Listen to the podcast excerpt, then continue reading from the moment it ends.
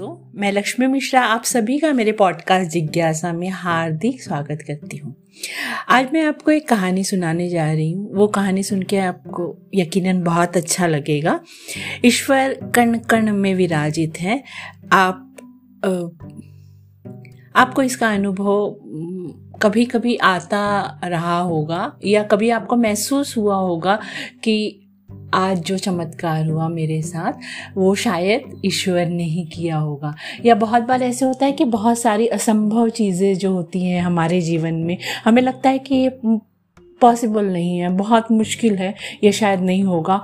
और यकायक वो चीज़ आपकी इस तरह से पूरी हो जाती है, मानो ईश्वर आप, ईश्वर ने आपको आशीर्वाद दिया है। और आपकी ईश्वर के प्रति अनदेखे, अनजाने ईश्वर के प्रति आपकी श्रद्धा बढ़ जाती है, बढ़ने लगती है। आप विश्वास करने लगते हैं कि दुनिया में भगवान है। वो किसी न किसी रूप में आकर हम लोगों की मदद करते हैं। तो ये कहानी है एक आठ साल के बच्चे की। एक आठ साल का बच्चा एक रुपये का सिक्का मुट्ठी में लेकर एक दुकान पर जाकर पूछता है कि क्या आपके दुकान में ईश्वर मिलेंगे?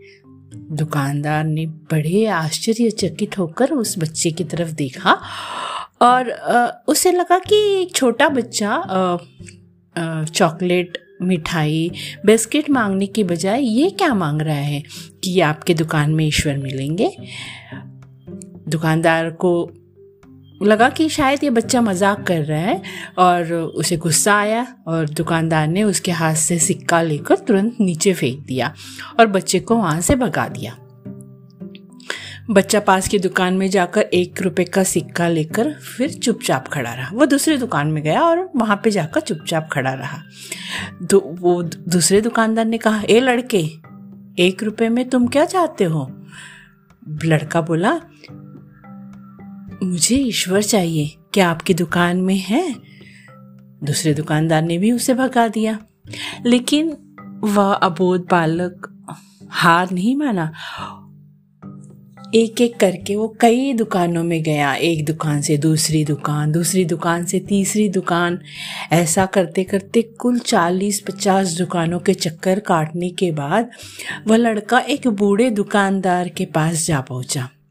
उस बूढ़े दुकानदार ने पूछा, क्या चाहिए बच्चे? तो वो लड़के ने कहा कि, मेरे पास एक रुपया है और क्या आपके यहाँ पे ईश्वर है? तो दुकानदार ने पूछा, तुम ईश्वर को क्यों खरीदना चाहते हो? क्या करोगे ईश्वर को लेकर? पहली बार एक दुकानदार के मुँह से ये प्रश्न सुनकर बच्चे के चेहरे पर आशा की किरणें लहराई। उसे लगा कि शायद इनके यहाँ पर ईश्वर होगा। तभी तो ये आगे पूछ रहे हैं कि मैं ईश्वर लेकर क्या करूँगा? लगता है इसी दुकान पर ईश्वर मिलेंगे। बच्चे ने बड़े उत्साह से कहा, इस दुनिया में मेरे माँ के अलावा मेरा और कोई नहीं है। मेरी माँ दिन भर काम करके मेरे लिए खाना लाती है। आज मेरी माँ अब अस्पताल में है। अगर मेरी माँ मर गई तो मुझे कौन खिलाएगा? डॉक्टर ने कहा है कि अब सिर्फ़ ईश्वर ही तुम्हारी माँ को बचा सकते हैं।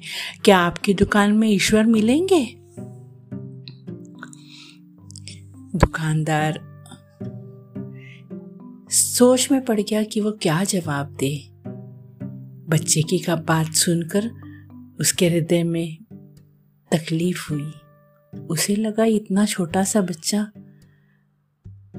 क्या जवाब दू इसे?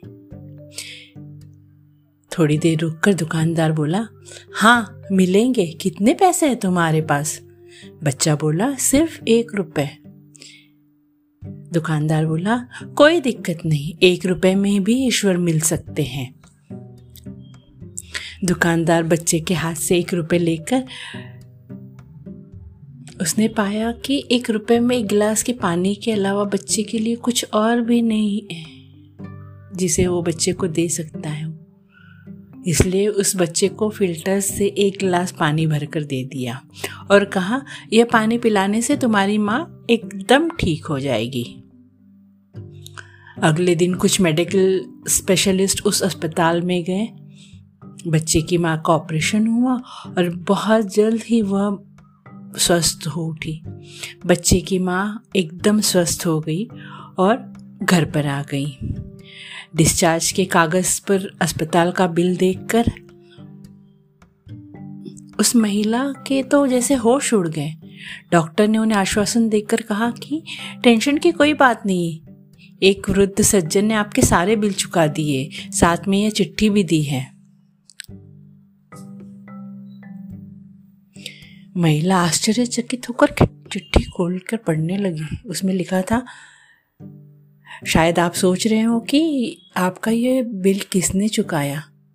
और आप सोच रही होंगी कि काश, जिसने आपका बिल चुकाया हो, वो व्यक्ति आपके सामने आ जाए तो आप उसको धन्यवाद करें। तो मैं आपको ये कहना चाहता हूँ कि मुझे धन्यवाद देने की कोई आवश्यकता नहीं है। आपको तो स्वयं ईश्वर ने बचाया है। मैं तो सिर्फ़ एक ज़रिया हूँ, एक माध्यम मात्र हूँ। यदि आपको धन्यवाद देना ही है तो आप अपने अबोध मासूम से बच्चे को दीजिए, जो सिर्फ़ एक रुपये लेकर ना समझो की तरह एक अपनी मासूमियत के साथ ईश्वर को ढूँढने निकल पड़ा। और उसके मन में यह दृढ़ विश्वास था कि एकमात्र ईश्वर ही आपको बचा सकते हैं।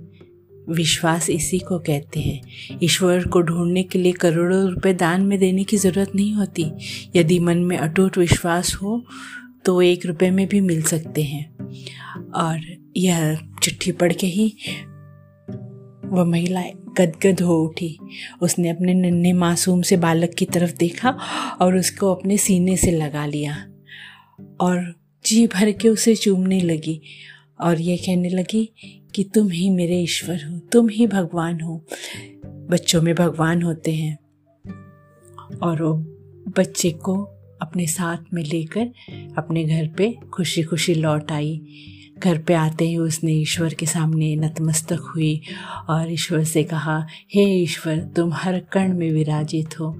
तुमने मेरे और मेरे बच्चे की सहायता करके मदद करके हम दोनों को जीवन दान दिया है।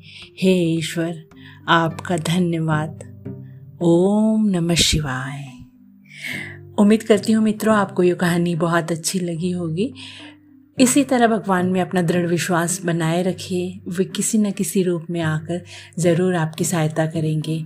अगर विश्वास है तो आस, विश्वास है, आस्था है, उम्मीद है, वहीं जाके हम लोगों को सफलता या फल की प्राप्ति होती है।